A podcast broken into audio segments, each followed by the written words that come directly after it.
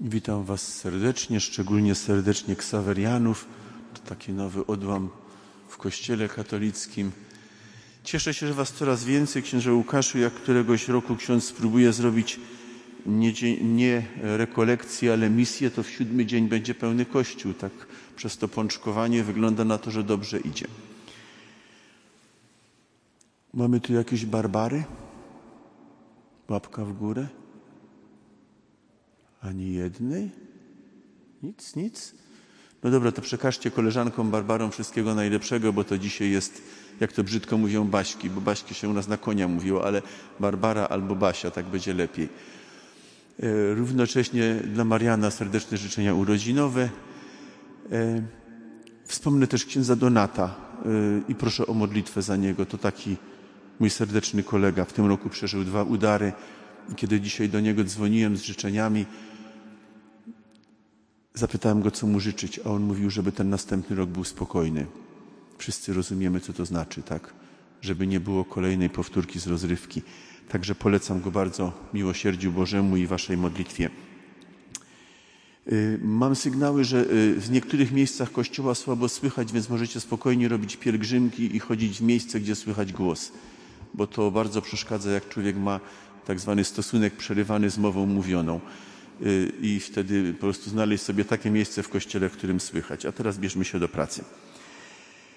Y, Tak jak powiedziałem, zakończenie rekolekcji tą, tymi tekstami biblijnymi to jest po prostu hit. Pan Bóg ma takie poczucie humoru, że ja się od rana cieszę tymi tekstami dzisiejszymi.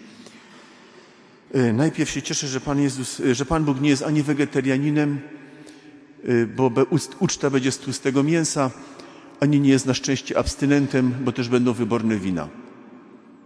Mogę iść. Wbijam w to. Dlaczego wspominam o tym tekście? Ponieważ ekstremiści są wśród nas. Każdego ekstremistę szanuję, ponieważ każdy mieć swoje, może mieć swoje poglądy. Natomiast biblijna wizja była zawsze taka: na końcu czasów będzie uczta. Uczta to jest spotkanie, w którym dokonują się wielkie rzeczy. Ja nie wiem, czy to z domu wynieśliście. Jak nie, to starajcie się tworzyć takie uczty przy stole jako miejsce spotkania. Sięgnąłem do tej encykliki papieża Jana Pawła II o Eucharystii, bo tam jest takie sformułowanie, które za mną jakiś czas łazi. W tajemnicy Eucharystii naraz dzieje się ofiara, obecność i uczta. I myślę, że to o to chodzi. Uczta nie, to, nie po to, żeby się nażreć, ale uczta, żeby być sytym. Żeby być sytym w każdym wymiarze swojego człowieczeństwa. A jednym z tych wymiarów najbardziej potrzebnych, bezwzględnie potrzebnych jest obecność, jest bliskość. Dostałem kiedyś mema, też takie straszne rzeczy głoszę.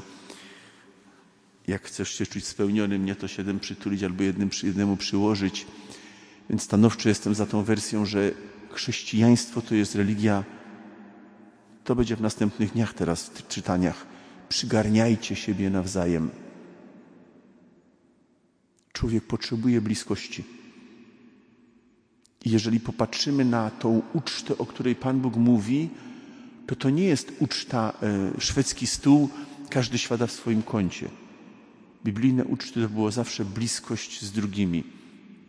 I oczywiście lała się też krew, ponieważ zażynano barany i owce i woły też. W związku z powyższym ofiara też była. I taka jest wizja szczęścia. Już zahaczam o to, co nas tu przez te dni interesowało. Jaki jest sens waszego życia?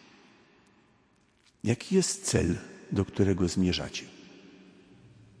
Bez odpowiedzi na te dwa pytania będziecie się pętać po życiu jak zagubiona owieczka.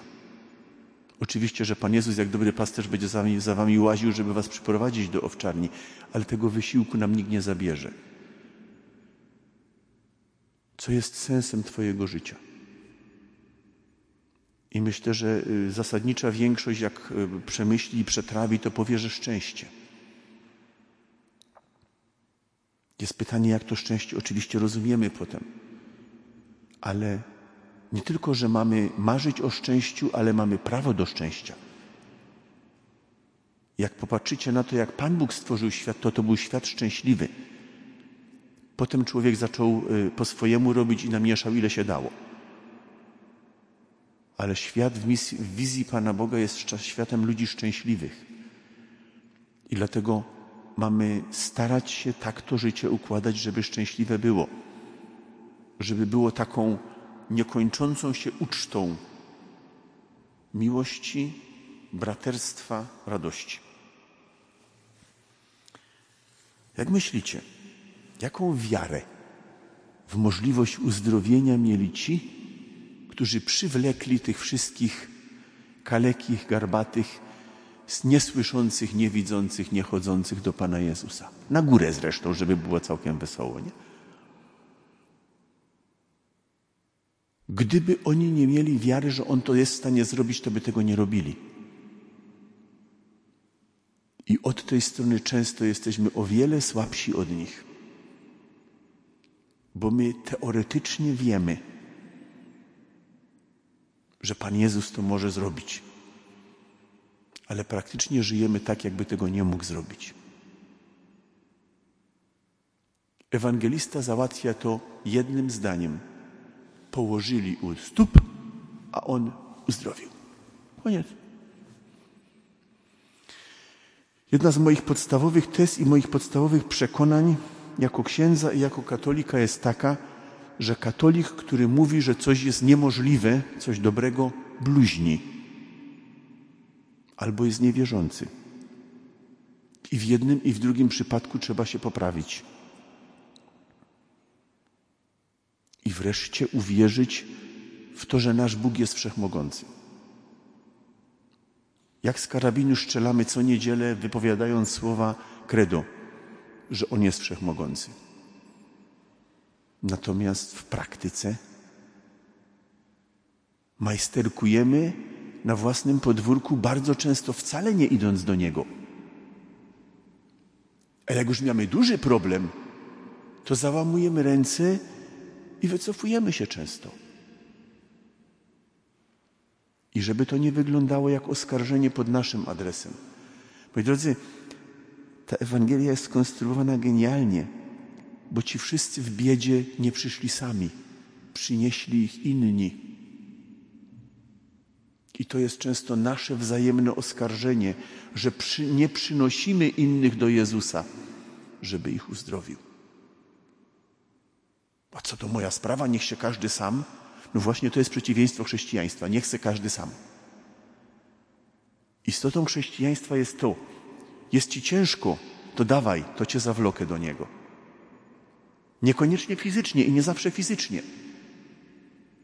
Ale mój wysiłek ma iść w tym kierunku, żeby tego, który jest w potrzebie, tam zanieść. Z taką cichą nadzieją, że jak mnie będzie ciężko, to mnie też zawloką, nie? Sprzedaż wiązana, ale jak najbardziej uzasadniona. I tu trafiamy do jednego z najbardziej podstawowych obszarów y, mówienia o, o sumieniu. Ta bezpłatność nam tu wychodzi jeszcze bardziej niż kiedykolwiek. Darmo otrzymaliście. Ja wam daję wszystko za darmo. Łącznie z uzdrowieniem, z przemianą życia, z sensem życia, z szczęściem. Wszystko wam daję za darmo. Tylko chciejcie brać. I popatrzcie, Pan Jezus nie kończy na tym, że ich uzdrawia. On idzie o krok dalej. On pokazuje, że ich jeszcze musi wzmocnić, że ich jeszcze musi nakarmić, żeby po drodze nie ustali. I nie myślcie, że to chodzi o tą drogę, y, bo z daleka przyszli. Apostołowie w pierwszej chwili tak to widzieli. Jak zobaczycie inny opis, tam jest powiedziane, to niech idą do miasta i niech se nakupią żywności. A Pan Jezusowi wcale nie chodziło o to, że oni mają się najeść, najeść żeby przejść paręset metrów czy parę kilometrów. Tam się czai w tle ta opowieść o Eliaszu, któremu przynosiły kruki jedzenie, a potok dawał wodę, nie? Najadł się raz i drugi i potem mówi pismo, i mocą tego pokarmu szedł 40 dni i 40 nocy aż do Bożej Góry Choreb. Nawet gdybyśmy bardzo nie chcieli, to ta dzisiejsza opowieść o Jezusie to jest opowieść o tym, który uzdrawia, który e, docenia braterską posługę drugiemu, wrażliwość na drugiego, a potem, tak jak już byli ci wszyscy wrażliwi i wszyscy uleczeni, dostają pokarm z nieba. Dostają zapowiedź Eucharystii. I tego pokarmu będzie potąd. Nigdy nie braknie. Próbowaliście sobie kiedyś uświadomić, bo ja tak, wiecie, ja jestem matematyk z, z myślenia, nie? Tak sobie próbowałem policzyć. Wszystkie msze święte na całym świecie przez 2000 y, y, prawie lat. To trochę by tego chleba było. Pan Jezus został, nakarmił wszystkich i mu zostało siedem koszów, tak? Żeby symbolicznie powiedzieć, jak było siedem chlebów, to nie dość, że te chleby się rozmnożyły, nie dość, że wszyscy najedli, to jeszcze na każdy chleb się rozmnożył na siedem, na kosz, tak? Chlebów. To jest miara Boża. Niewyobrażalne. Dlatego słuchajcie, nie bądźcie skąpcami. Ja wiem, że motywacja za bezpłatne to się zjawiła ale nie bądźcie skąpcami wobec siebie. Pozwólcie na to, żeby On Wam dał z pełnego bogactwa, które ma. Czołgane chrześcijaństwo to jest czołgane chrześcijaństwo.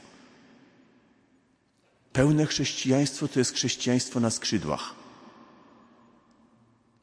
Ducha Świętego oczywiście, tak?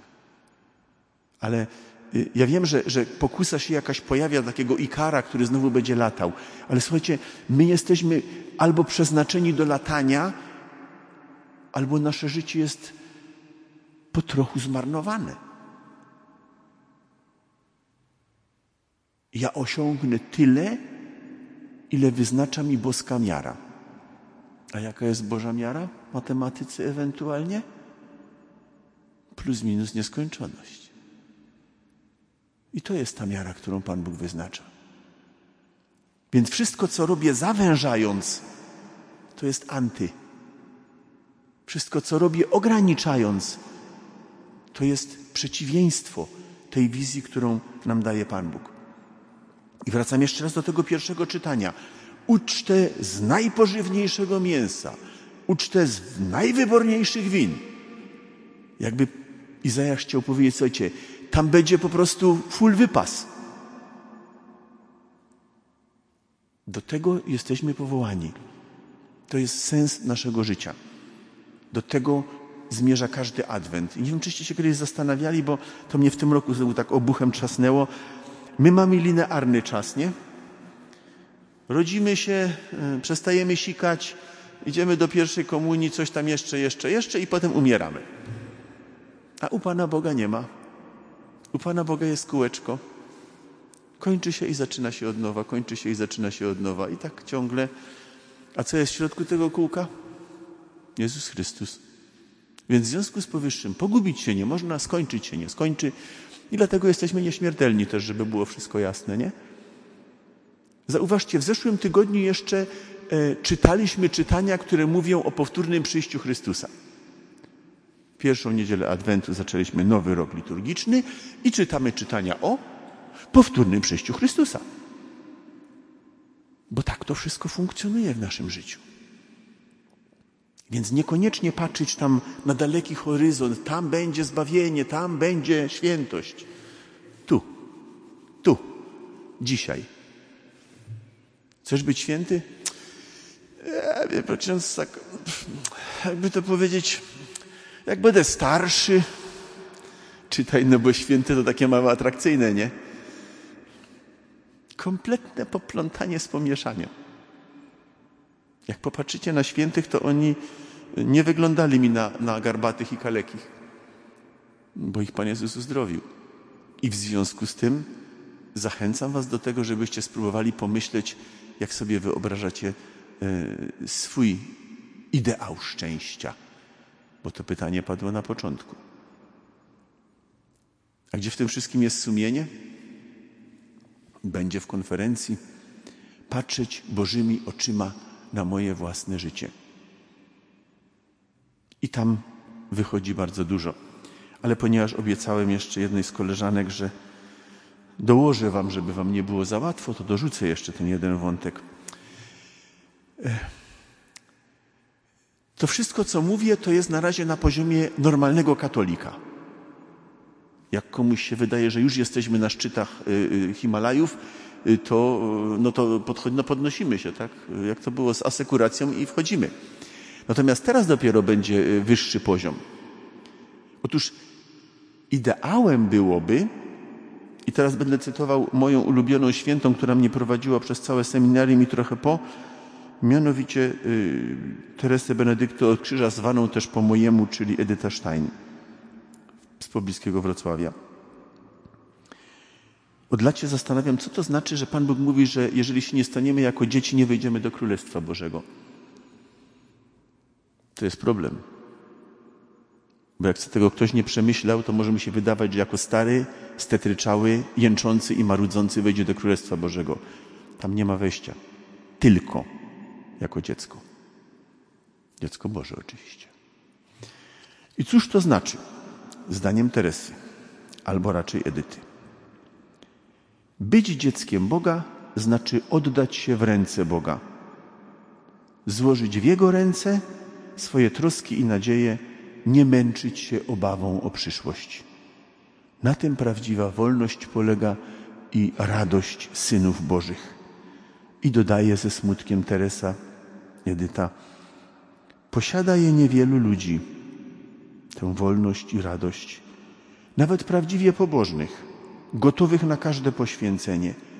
Dlatego chodzą przez życie pochyleni pod ciężarem swoich trosk i obowiązków. I dodaje, oczywiście myliłby się ktoś, kto by uważał, że dziecko Boże jest w takim razie bezczynne, że Ojciec Niebieski zawsze się będzie za niego starał o wszystko. Ale ufność w Bogu polega na tym, że godzimy się przyjąć to, co Pan Bóg na nas ześle, bo tylko On jeden wie, co jest dla nas dobre. I wtedy możemy ze spokojem żyć, nieprzytłoczeni ciężarem troski o przyszłość, radując się chwilą obecną. Umiecie sobie takie życie wyobrazić? Ja o takim marzę.